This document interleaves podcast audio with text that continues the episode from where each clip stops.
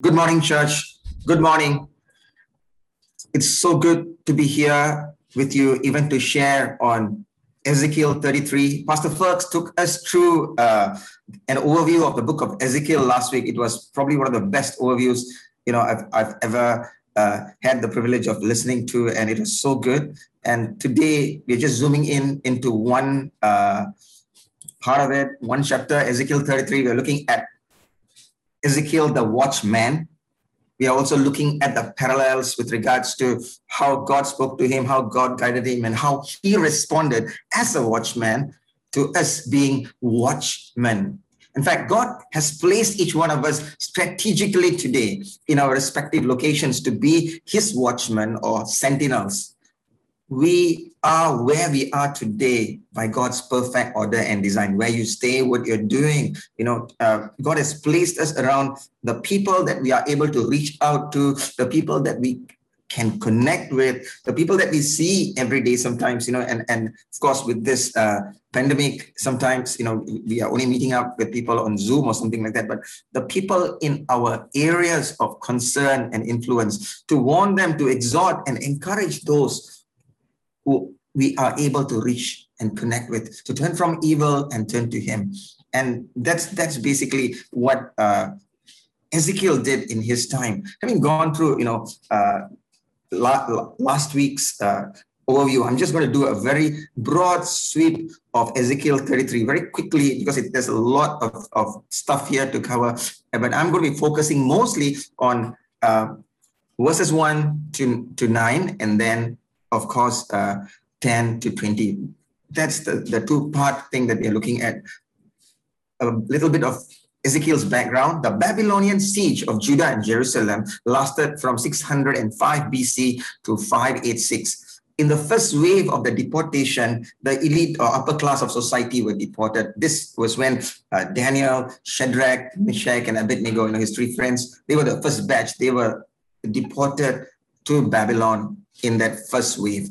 Much later, now it's the eighth year of the siege. In 597 BC, Ezekiel was among this second wave to be deported. He was around 25 years old at this time, and he was from a priestly family. And in fact, if the Babylonian invasion had not happened, Ezekiel would have been called on to fulfill his priestly duties in the temple. But now, five years later, after being exiled, taken captive, and he is now in a refugee settlement along River Kebar, an irrigation channel connecting the Tigris and the Euphrates rivers. This was uh, uh, the what do you call it? The irrigation uh, channel that uh, Pastor Fergus reminded us that could have been a longkang type size thing. Okay, so uh, he is now 30 years old. It's five years later. And as he's there in the midst of this captives in the refugee settlement,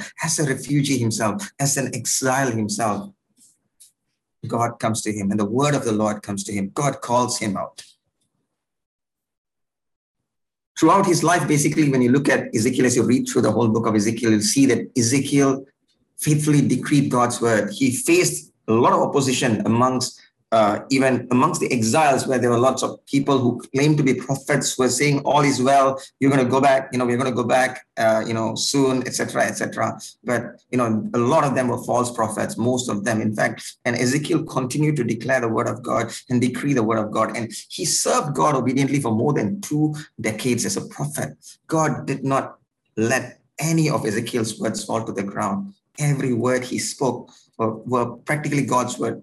In fact, the strange thing about Ezekiel, he had a lot of strange things happening. He was one of the weirdest prophets you you you you'll even read about in the Bible, right? But the thing is this: he was the only guy where God spoke to him and ordered him to speak exactly what God told him to, and that's all. In fact, God shut his mouth, you know, muted Ezekiel, that his tongue was stuck to the roof of his mouth unless God wanted him to speak. And God will speak to him and he will go and decree God's word. And after that, he couldn't speak anymore until I think much later uh, in, in, in verse 22 of, of, uh, of uh, chapter 33, you'll see that God freed him from that. So the themes we are looking at in, uh, in chapter 33 would be the same as uh, what we saw in chapter 3, Ezekiel chapter 3 and Ezekiel chapter 18. In Ezekiel chapter 3, God called Ezekiel to be a watchman over Israel. We see the same thing repeated in uh,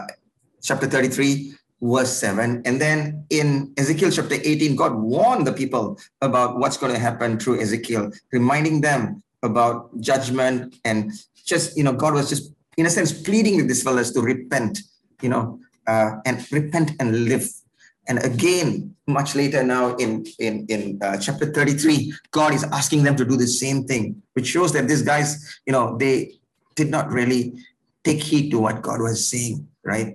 So even as we jump into uh, the book of Ezekiel 33, let's look at uh, verses 1 to 9. The first slide, let's just read this, the, the first one first, right? Let's read it together. Ezekiel chapter 33, verses 1 to 5 on the first slide. And the word of the Lord came to me. This is Ezekiel. Like The word of the Lord came to me, saying, Son of man, speak to the sons of your people who are exiled in Babylon, and say to them, If I bring a sword on a land, and the people of the land take one man from among them and make him their watchman, and he sees the sword coming on the land, and he blows the trumpet and warns the people then whoever hears the sound of the trumpet and does not take warning, and a sword comes and takes him away, his blood will be on his own head. He heard the sound of the trumpet, but did not take warning. His blood shall be on himself. But if he had taken warning, he would have saved his life. Right? Next slide, please. But if the watchman sees the sword coming and does not blow the trumpet, and the people are not warned, and the sword comes and takes any one of them, he is taken away because of his corruption and sin, but I will require his blood from the watchman's hand. Now, as for you, son of man, I have made you a watchman for the house of Israel. So you shall hear a message from my mouth and give them a warning from me. When I say to the wicked, O wicked man, you will certainly die, and you do not speak to warn the wicked from his way, that the wicked man will die because of his sin, but I will require his blood from your hand. But if you, on your part, warn the wicked man to turn from his evil way, and he does not turn from his evil way, he will die in his sin, but you have saved your life. Amen. Thank you, Father, for your word. God, even as we look at your word this morning, I ask for your spirit to minister to every one of us, God. That, Lord, even as I share this, Lord, I ask for your spirit to guide me, Father. And God, between my mouth and the ears of my brothers and sisters, let your word come alive. Let your word minister to them. Let it be Rhema. Let it meet them at the point of their need. Let it meet every one of us at the point of our need this morning. That God, in all that is shared today, Jesus, you will be glorified. Jesus, your agenda and your agenda alone will be established in the name of Jesus. Amen. Amen. Amen. Amen. Let's go on to the next slide. Right. Will we share the word? Basically, when you look at what's happening with Ezekiel, you're focusing on verse 7 of chapter 33. Now, as for you, son of man, I have made you a watchman for the house of Israel. So you shall hear a message from my mouth and give them a warning from me. See, what's happening here is God is God called Ezekiel in chapter 3. And then now in chapter 33, God is reiterating, God is repeating it, confirming it to Ezekiel, calling him as a watchman for the house of Israel.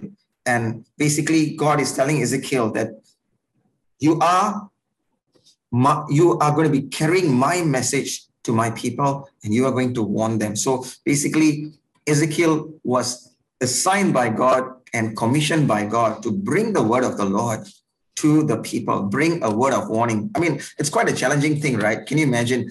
He was not going to give them a message that was going to be encouraging exhorting, very good, you know, those feel good messages that make your ears all really like, uh, I don't know, maybe float in some uh, some bliss of, of sort. But this is a message that makes their ear tingle, a message message that makes them get mad, irritated, perhaps even terrified, or just you know, the moment they see Ezekiel, they're thinking, "Oh no, this guy again!" And and guess what? He's going to be bringing a message of doom and gloom to us. But the fact is this: he was informed uh, that he was going to be carrying the, the message of God as a watchman. He was informed that he was to carry the word of the Lord and that if he did not speak the word of the Lord, he would be held accountable. You know, one of the things for us as believers in Jesus is this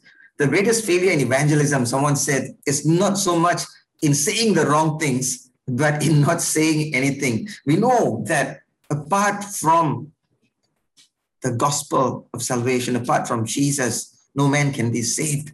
But sometimes we just chill out or just zone out, not connecting with the people that God has put in our spheres of influence or existence. The thing is this sometimes we wait, we sit and wait, hoping that people will come and ask us, What is so different about us? The fact is, if that is the case, then very few people will hear the gospel. We are called to be very, very dynamic, proactive in our proclamation, in living out the gospel. Number one, of course, that is the found, fundamental thing, but also in proclaiming the gospel. As the watchman, Ezekiel is informed that he's not responsible for the reactions of the people, but for warning them. You know, in Ezekiel 33, verses 7 to 9, are we afraid of people's reactions? Ezekiel was not. Of course, he would have felt quite you know, uh, stressed out to some degree ministering to these fellas. You know, they rejected Ezekiel's message. And, you know, when we speak to others about the Lord Jesus, when we speak to people about the gospel, what are we afraid of? What are we so concerned about? Is it their rejection of our message, their stubbornness, their blatant ignorance? You know, there, there was this, this, this friend of mine who, who always told me, you know, that Whenever I told him about Jesus, he'll tell me, ah, you know, Jesus, let's say Jesus comes at 12 o'clock. I mean, we all have heard this, right? Jesus, you know, will be coming when the clock strikes 12. He says, and I will just repent at 11.59. I will, I, he said, I will become a, a, a good at 11.59 and, and give my life to Jesus at 11.59. The question is, what if he died at 10?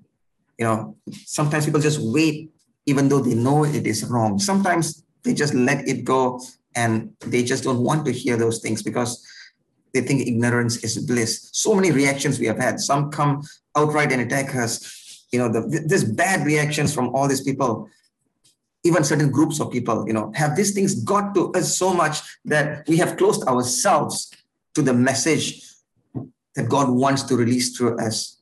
Sometimes we refuse to reach out to certain people.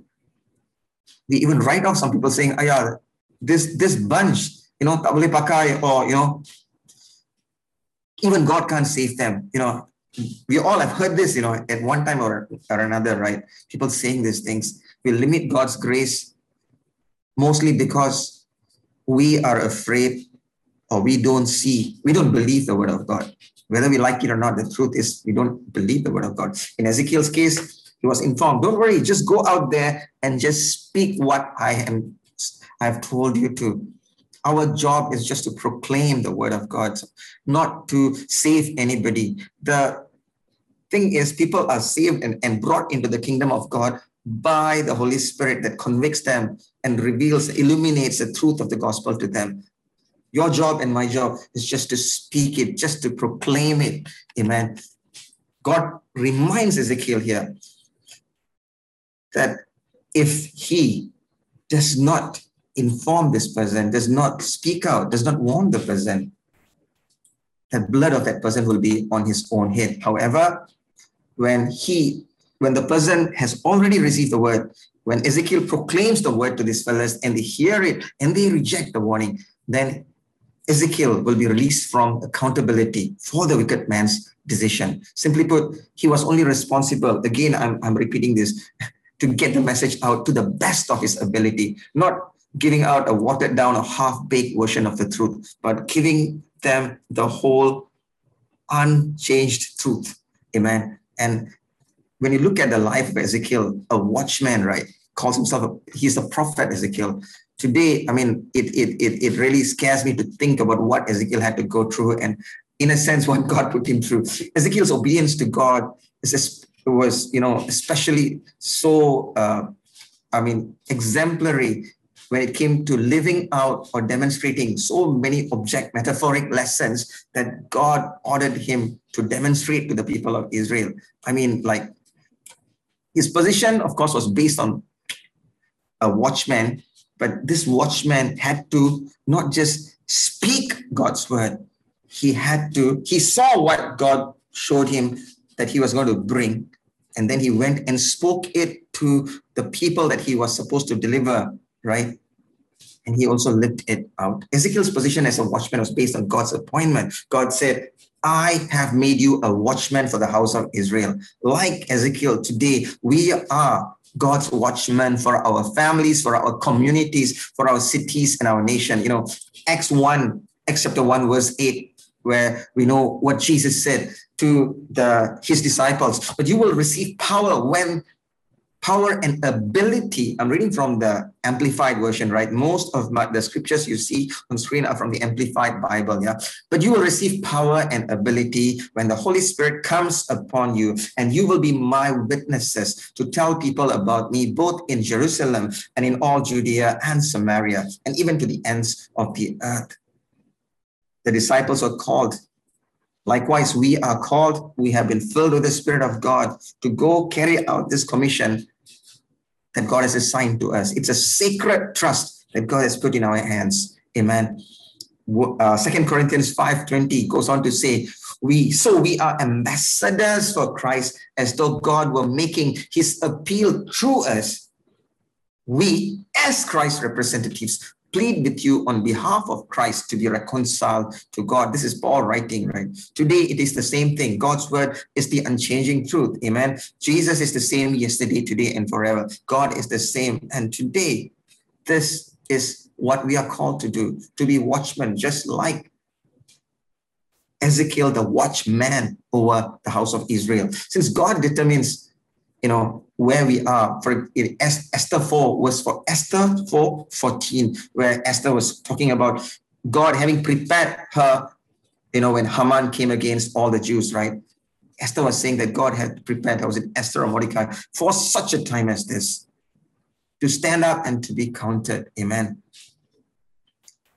How can we be the watchmen we need to be for our cities, our states, and the nations that God has called us to. How can we be God's voice? How can we be the one that God, the voice of God? Today, just like Ezekiel in, in the Old Testament, we, you and I, are God's voice to our generation. It is God that has determined us to be in SIBKL at Sungai Buloh, around the neighborhoods where He has placed us. We are His ambassadors. Amen. The thing is, we have to understand something. The message is from God. The means to minister comes from God. The motivation for each one of us to look out for one another, to look out for the people that God has called us to look out for, is also from God. You know, God provides it. We see it in, in the scriptures, in the life of Ezekiel. We see it today in our lives. Because to love someone, to minister to someone, we need the power of the Holy Spirit. We need the love of God to go and minister as watchmen. Amen. It's not about us. It's not about who we are or what I mean what we have done or you know what we have accomplished, but it's because of who He is and what He has deposited in our lives His Spirit, His power, His favor, His glory. Amen. One of the things we need to understand is this. You know, uh, when it, it comes to preaching or sharing the word, we should pray and seek the Lord because the Bible says, apart from me, Jesus said, I can, you can do nothing. Apart from Jesus, we can do nothing that has eternal purpose or worth, right? First, we should pray for opportunities to proclaim the gospel. Second, we should pray for the ability to proclaim the gospel clearly. And third, we should trust God's provision of the exact words to say. I mean, we all have experienced it, right? We, we go to a certain place and someone comes to us and we just don't know how we got the right words to speak to that person, to speak into that person's life. And that person got ministered to by God. Amen. So we got to pray first to minister, to be the watchman we need to be. First, pray for opportunities to proclaim the gospel. Pray for the ability to proclaim the gospel clearly, effectively, not watered down, not half baked. Amen. But the true, pure gospel of truth. Third, trust God's provision for the exact words to say. Trust God's provision for the power when you lay hands on the sick. You know, many years ago, uh, someone asked me to go and pray for a certain certain certain person who was sick. And so I was like very, very hesitant to go and pray. La, you know, it's like, goodness, quite concerned, right? You can pray for this fella, and then if he dies or something bad happens to him, then you know, what would they think, right? And and those guys were not from our faith as well. And they'll, they'll probably say, Ayo, what a terrible fella. I came and prayed for my my I was praying for this person, uncle. He said this fella could have died, you know, just like that after this fellow prayed. I also heard of so many fellas having, uh, you know, that time in our in our evangelist evangelistic team telling me, hey, I prayed for this fella and nothing happened and all that. This many years ago. La. But one man of God, he shared something very interesting. He said, at the end of the day, right, you pray for someone and the person gets healed. Who gets the glory? I said, ah, Jesus. I said, yes. So he told me, if you pray for the person and that person doesn't get healed, or you don't see the results with regards to what you want to see, don't worry, lah. You just go and pray for the person. You just go and share the gospel with that person. Ultimately, that's what God requires. Because if he get heals, if he gets healed, God gets the glory. If it does not, it's God's problem. You know, the way he said it seemed very uh, candid, but it there's a lot of truth in it. Sometimes we get so tied up with, with thinking that, wow, you know, it's about us. We look so much into ourselves. I went to pray and he got healed. Or I went, you know, I'm going to pray uh, you know, and what will people think about me? The fact is, it is all about God. And, and when it comes to Ezekiel, right, one thing we see is he just went out there and did what God asked him to do. He was not so concerned about anything other than that. You know, it's so, uh, it's quite scary when you think about how this whole thing pans out with Ezekiel. He is called to go and speak the word of God. He decrees the word of God. He is called to live out some examples that are so scary what I mean by that, he comes out, he's, he, God tells him about, you know, to, to shave his head. Some of the, the, the, the so prophetic acts or the metaphoric uh, uh, acts that he did was that he had to cut, shave his hair, both you know, bald, right? And then God tells him, divide it in, into three portions, chop one up with a sword, burn another third, and the other one take it and scatter it in the wind. He was talking about the what do you call it? The children of israel right? Israel or judah that these guys are going to be some are going to be killed by the sword some are going to be burned up and some are going to be scattered into exile into the four corners of the earth you know basically everything he said came to pass and then he had to lie on his back for uh, 430 days 390 days on one side that was for Israel. And then uh, I think 40, 40, 40 days on the other side. You know, every morning he gets up, he goes to this place and he lies on the floor, on, on the or, or in a place where everyone could see him. And they were wondering, what are you doing, Ezekiel? Basically, he was saying that for each day he was lying down there, it was one year of exile for Israel and, and Judah. And so 400, uh, 430 days of exile. I mean, crazy, right? A lot of people, I mean, sorry, la, but sometimes people say, hey, you know, we see a lot of prophets going around here and there. I'm not against any of these guys, but it, it just makes me think, you know, what a scary thought to be called a prophet or a watchman in the time of Ezekiel. But he knew the heart of God. He knew the mind of God. He was desens- uh, sorry, he was sensitized to know God's heart. When God's heart hurt, his heart hurt. When these fellows were coming against him and ridiculing him, he felt sad for them. He felt I'm sure he felt angry with regards to their refusal to listen to the voice of God. Yet he did what God asked him to do faithfully. He did not say, God, you know, I've already done this and they've not listened, you know, cukup lah, cukup.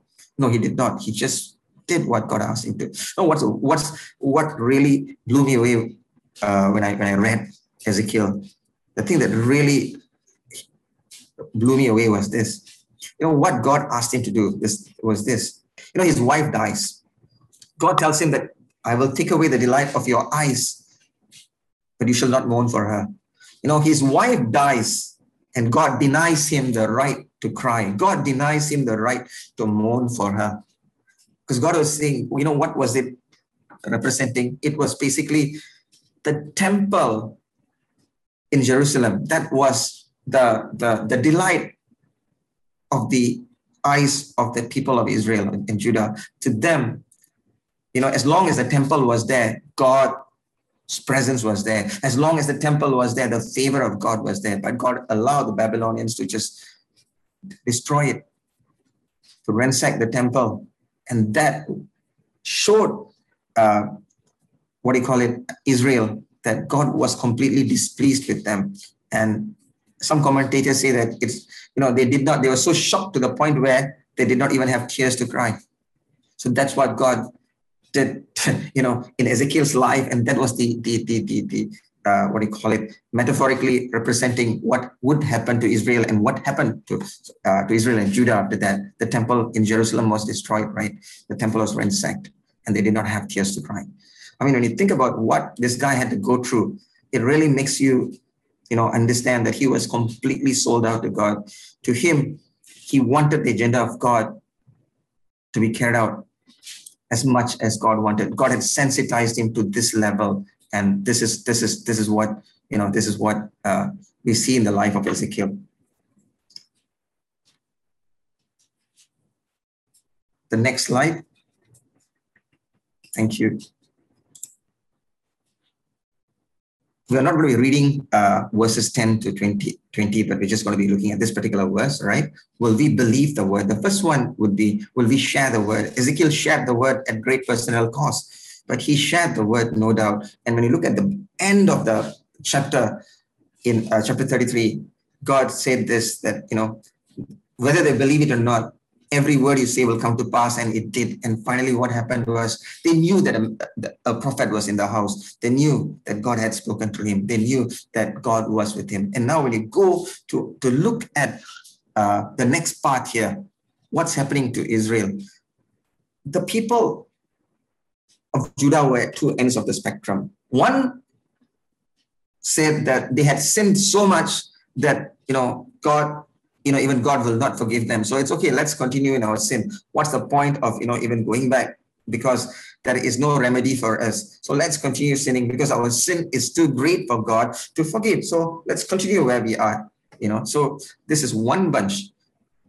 Then there was another who was saying that they were the people, the chosen people. They belong to God. They were called, they are the special people who are called by God, right? They were the children of Israel and the temple was there, right? No matter what now, even with this temple being destroyed, God will rescue them. But they were continuing in their sin. They felt that they were entitled to deliverance. They felt that they were entitled to doing whatever they wanted, and yet for God to come and deliver them. So these are two people. On one hand, the, these people saying that, you know, we have sinned so badly, you know, they were into idolatry.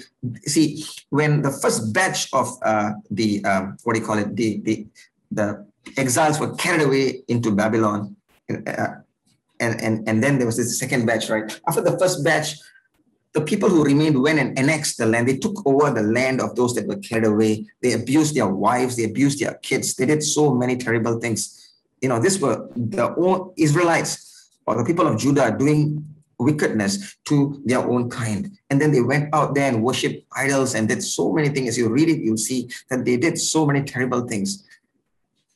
And they were saying, you know, let's continue in this sin because God doesn't watch. God, God is not going to deliver us. He has given us up to ruin. That was one people. There was this other group of people who are saying it's okay, let's continue in this because ultimately God will still deliver us because, in a sense, they were saying that we deserve it, you know, and some were saying that Abraham was just one man and that one man could possess this land. Basically, they were saying that God gave Abraham this nation, and because of, of him being just one person, he could take this land. And there are so many of us. How much greater um, possibly they were thinking about the synergy, synergy. If one fellow could take this much, how much more we could take with so many of us here. What they did not understand was Abraham walked in righteousness. He was called a friend of God. He had a relationship with God and he walked in reverent submission before God. But these guys were just living in sin and they were just saying that they were entitled to whatever they wanted to do. This is a kind of a parallel to God's speaking about righteous people. When the righteous man continue, you know, a, a, a man who is righteous falls into sin, he will perish because he has fallen into sin. When a wicked man repents of his sin, he will be saved because he has repented.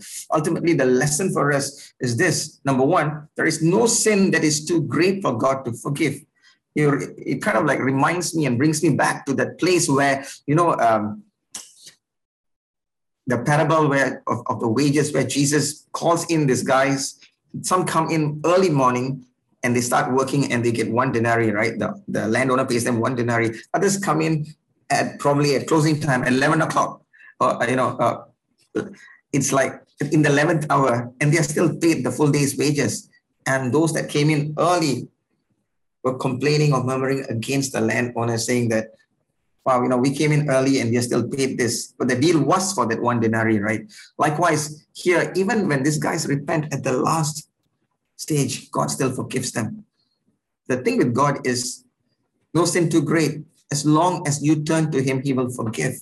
That's why no one is so far gone from God that He is a lost cause. You know, no one is a lost cause where God is concerned. And it is not over until God says it is over. So when we are ministering to those around us, remember this. There is always hope in Jesus. Eh, even as Ezekiel was ministering those, to those fellows, God was telling them through Ezekiel that you know when the righteous person you know he he may have lived a righteous life but now if he falls into sin he is going to perish because of his sin how does that apply to us i personally know of someone who had served god for many years and when he fell into sin, and the leaders approached him and confronted him with regards to his sin, he said these words that, you know, I'm just paraphrasing it, but they were to this effect that God should cut him some slack on account of this man having served God faithfully over all these years. That's a scary part, right? That should make us examine our motivations every day. Why are we serving the Lord? Does serving define us?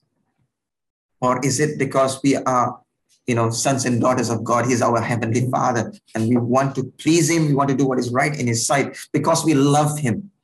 Or is it because we want something from Him? Is it because we want to use God as a means of promoting ourselves instead? Or have we dumped God's agenda aside and gone after our own agenda?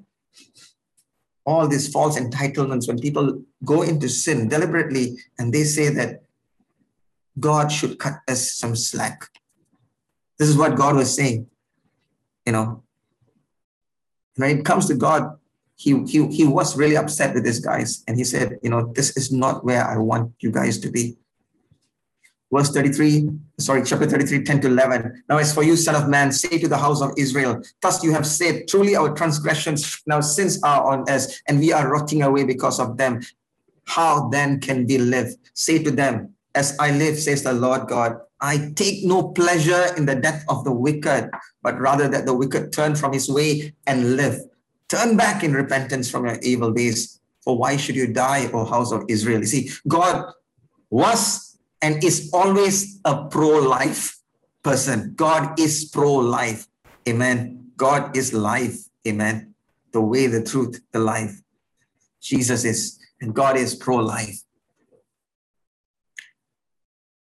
when we come to God sometimes and when you are praying, one of the things we are dealing with today is that in the last week itself, I had so many friends of mine, believers in Jesus, asking me, my goodness, what's happening with, with not just Malaysia, but around the world. Now we've, we've got something called the Delta variant or something like that. And so many other things are happening with the virus. Um, another friend of mine said, you know, it's not a pandemic, it's a plandemic. It was planned by some people I think the only person I, I can think of who could have planned it, which we all could think of, was is, the devil because he's killing, stealing, and destroying lives. The thing is, they're saying, what's happening? What's happening? See, God allows certain things so that we can come back to Him. God allows certain things so that His people can be purified. God allows certain things so that we will return to the Father. God operates on His timing and His terms. We cannot dictate terms to God because if we could dictate terms to God, He will be our orang suruhan and we will be God. But He is God. We are His creatures, we are His sons and daughters, yes, but we are still His creatures. He is our God. And we are to remember and we would do well to submit to Him in reverence. Amen. I was very, very, you know, this this particular verse uh, always bothers me sometimes. It's a good verse. You, you, know, a lot of us know this very well. You know, uh, Psalm 25, 14. I just got this thought, so I'm going to just share it, it with you guys. You know, where God says that uh, friendship with the Lord is reserved for those who fear him. With them, that is with his friends, he shares the secrets of his covenant. I was looking at one particular uh, commentary by some guy uh, in the 1800s, and he was saying that before God does it, and when you look at some Bibles, actually, sorry, let me sidetrack a bit. When you look at some Bibles, that particular verse, Psalm 25, 14, would be cross-referenced to Amos 3.3 and Amos 3.7. The thing is, this particular co- commentator was saying that before God does anything, before anything good or bad happens in the world, God reveals this to his servants, the prophets. God reveals it to his friends first. You know, lots of things that happen in the world. And sadly, I don't know which friend to uh, got God's message. Because if they got God's message, they didn't channel it to the church. Going back to the issue of the watchman, Ezekiel got the word of God. He knew exactly what was going to happen because God had spoken to him. God gave him his message in such clarity and precision. Ezekiel went out and delivered the word of God with clarity and precision. Thing is this we have to, for us today, I believe with all my heart that we have to seek God to understand his ways. Don't worry about whatever we have done in the past or even what we, you know, where we are now. God's grace is based on his mercy, not on our merit. It's not on what we have done or what we have not done, but it is based on who he is and what he has done on the cross of Calvary through Jesus. Amen. God, you know, he, uh, Pastor Chu is taking us through the study of Revelation, right? When you read Revelation, you know, this seal is open, that seal is open, and we are going to uh, the time where a lot, lots of things are happening down, you know, in, in, in the world. Yet you'll see a small note that says, yet, despite all these things, the people did not repent of their wickedness. Yet, despite all these things, the people did not re- repent from their wickedness. You know what that tells me? Even to that level, to that time, God's door was still open for people to repent. That is the God we serve. I'll tell you a very interesting story, short one. I know someone who was in a, a HDU, high dependency ward, you know, uh, a believer, a man of God. And he, as he was lying down on his bed, the person next to him in the next bed, his kids came and they were speaking to him about the Lord. He just said, It's okay, you know, it's okay. I was born, uh, dot, dot, dot, so I shall exit the planet as a dot dot dot. I will come in the way I, uh, I'll go out the way I came in. You know. So, but his family members were praying, and this man of God, he was lying next to him in this hospital bed. And then, after about an hour or so, this this guy who did not know the Lord had died. What happened was the family just kept praying and praying and praying and praying for this guy, saying, God, you know, he does not know you. Please be merciful to him.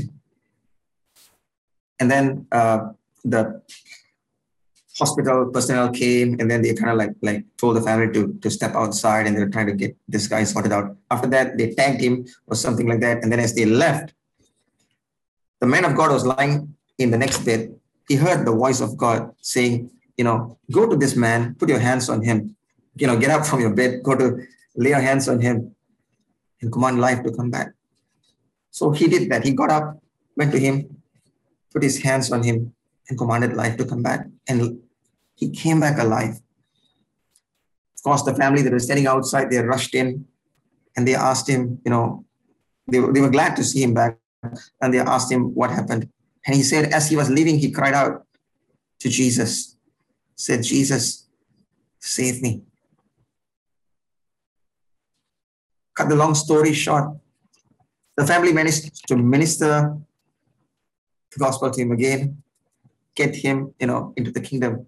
He accepted Jesus, and two hours after that, he went to be with the Lord. I mean, to me, that's like God wants, God desperately wants people to come into fellowship with Him, to come into the kingdom of His dear Son, Jesus. He puts it so clearly I take no pleasure in the death of the wicked, but rather that the wicked should turn from his way and live. So, as we look at what is happening around us today, remember this God's grace goes beyond our understanding. God's grace reaches farther than anything we can even think or imagine. And today, whatever has happened in our lives, even as God's designated watchman, as we come to God and ask Him to forgive us, as we come to God and ask Him to realign us, recalibrate us to where He wants us to be, He will do it. Because it is it is in accordance to his word. It is in accordance to his will. Amen. Praise god. Can i go to the next slide?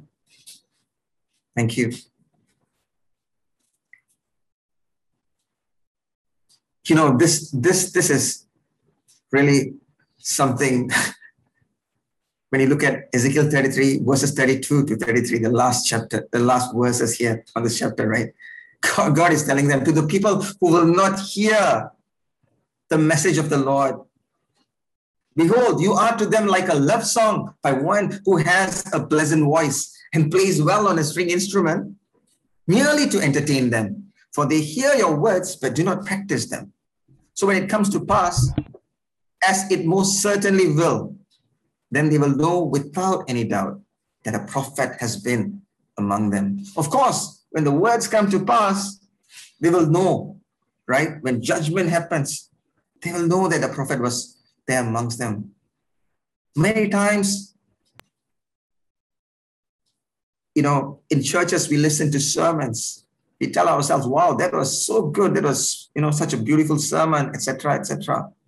But are we allowing the word of God to take root, in, root inside us? Are we allowing that word to grow inside of us, are we allowing that word to live out through us? You know, the best form of believing in the life of Ezekiel we saw is living it from inside out. Ezekiel became the message that God wanted to speak to the people. When you look at Ezekiel, what he was doing, how he was living out his life, that was what God was telling Israel were like.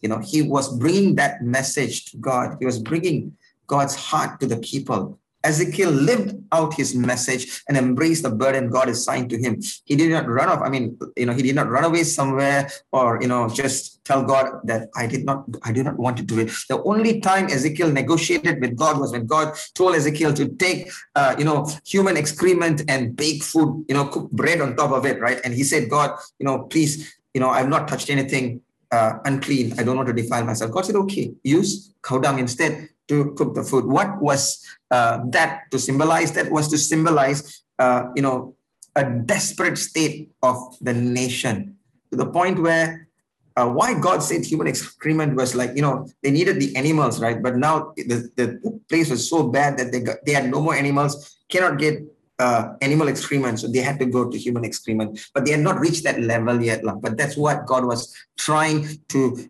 uh, convey to the people. And that's what Ezekiel was supposed to have played out. But again, that was the only time Ezekiel negotiated with God. Apart from that, he lived out his message. He embraced the burden God had assigned to him. The question for us is this. When people see us, do they see Jesus? Is Jesus, Jesus alive in us? Are we truly diffusing the fragrance of his knowledge as watchmen? A lot of times we think of watchmen as those guys who are praying interceding, you know, in some cave and stuff like that. Praise God. I'm sure there are watchmen who are interceding in some caves and stuff like that. But the fact of the matter is, a watchman is supposed to come out and convey what he sees. A watchman is supposed to come out and declare God's heart and mind to the people. A watchman is supposed to come out and live it out so that others can see God's life, God's glory, and God's presence manifested in him. Amen. It is to be more like Jesus and, and it is to see the transformation happening first in our lives, to see the transformation being manifested through our lives. Ezekiel lived out his message and embraced the word, the burden that God assigned to him. Today, I want us to go to God even as we prepare our hearts I want us to pray and ask Him to come and minister to us. I want us to repent of the times where we slacked, we shirked away, and moved away from what God has called us to. I want us to also repent from placing problems, challenges, our own weaknesses for people's attitudes above the power, the redemptive power of God. God's mercy is greater than all this. God's redemptive powers. God is able to redeem us from destruction. God is able to redeem us and restore us to where He wants us to be. God is able, God is willing. The question to us today is Are we going to allow Him to do that in our lives? Question to us this morning do we want to see Jesus alive in us? Do we truly want to diffuse the fragrance of his knowledge as his sons and daughters, as his hands and feet, as his body on earth, as his watchmen? I mean, if you look at Ezekiel, it's extreme obedience, right? But that shows us that he cared so much. He had so much passion for God, so much passion for his name, the name of God, so much passion for his glory. I'm sure God is not going to ask us to, to go through what Ezekiel did, but where we are today,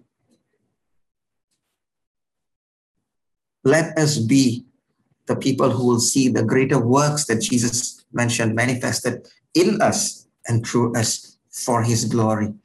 Amen. Father, make us more like Jesus this morning make us more and more like Jesus. That each, each of us will be transformed daily, moment by moment, into the very image of Jesus. Just want you, church, to lift your hands to the Lord this morning. We're going to pray, and after this, we've got the altar call rooms open. If there is a need there are members of the prayer team who'll be praying for you after this. But right now, I want us to go before God, right? I'm going to pray for God to give us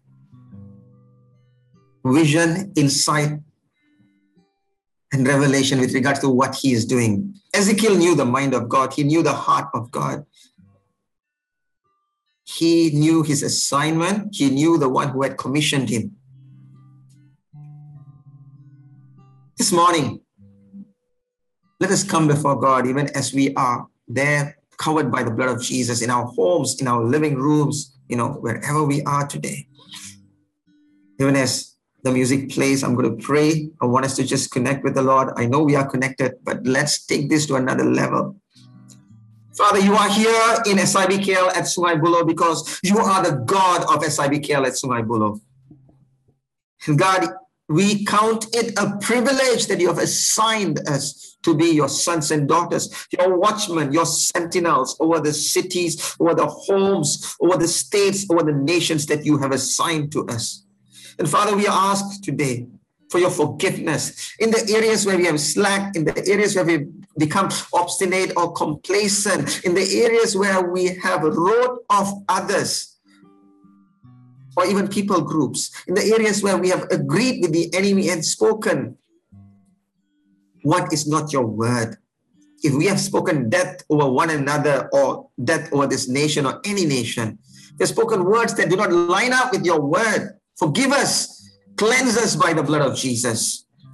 Father, this morning we take authority over any word spoken by any one of us that, that, that does not line up with your word.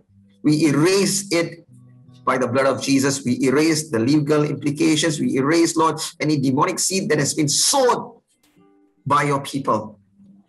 We command crop failure over those demonic seeds in Jesus' name. And Father, we ask that God, what is planted in our lives will be what your Holy Spirit has deposited, what your Holy Spirit is depositing, what is in line with your word, your will, and your purpose that we as a people, as your sons and daughters, will walk into the destiny that you have ordained for us. We will be hearing your voice clearer than any other voice. Any clutter, anything that prevents us from connecting with you in our lives will be removed in Jesus' name. That God, your spirit will prevent us from focusing or engaging worthless things. Father, if there be any legal ground given to the enemy for our destruction today, we ask for your forgiveness. We erase that legal access into our lives, into our families, into our church, and into our cities by the blood of Jesus. We thank you for the efficacy of the blood of Jesus. We thank you that we are here because of your mercy, not because of our merit. And we thank you, Father, that God, we are moving forward. We will move forward as your sons and daughters, as your watchmen over the city, as your watchmen in our spheres of existence and influence. Father, let our words be seasoned with salt. Let our minds be your mind, the mind of Christ, that each one of us will be armed with the mind of Christ, the humble mind of Christ, the mind that is your mind, to know your ways. Yes, Isaiah said, Your ways are higher than ours. But God, your word says that we have your mind, the mind of Christ. And therefore, we have perfect knowledge in every situation. Help us to live out our lives pleasing to you let nothing that you have spoken over our lives fall dead to the ground powerless. But every word that you have decreed over us, let it be established according to your good pleasure. Father, we just thank you, Lord, that today, even as we have gathered in this place, in SIBKL at Sungai Buloh, your word, your will, and your purpose will be established. It will grow, take root, and bring forth a hundredfold harvest over our lives for those that need healing, Father, for those that need breakthroughs, Father. Just ask for your release of a fresh anointing, a fresh anointing over this our church. In Jesus' name, in Jesus' name, in Jesus' name. The grace of our Lord Jesus Christ, the love of God, our Heavenly Father, and the sweet fellowship of the Holy Spirit be with you now and always. Abide with you, strengthen you, and sustain you according to his good pleasure in Jesus' name. Amen.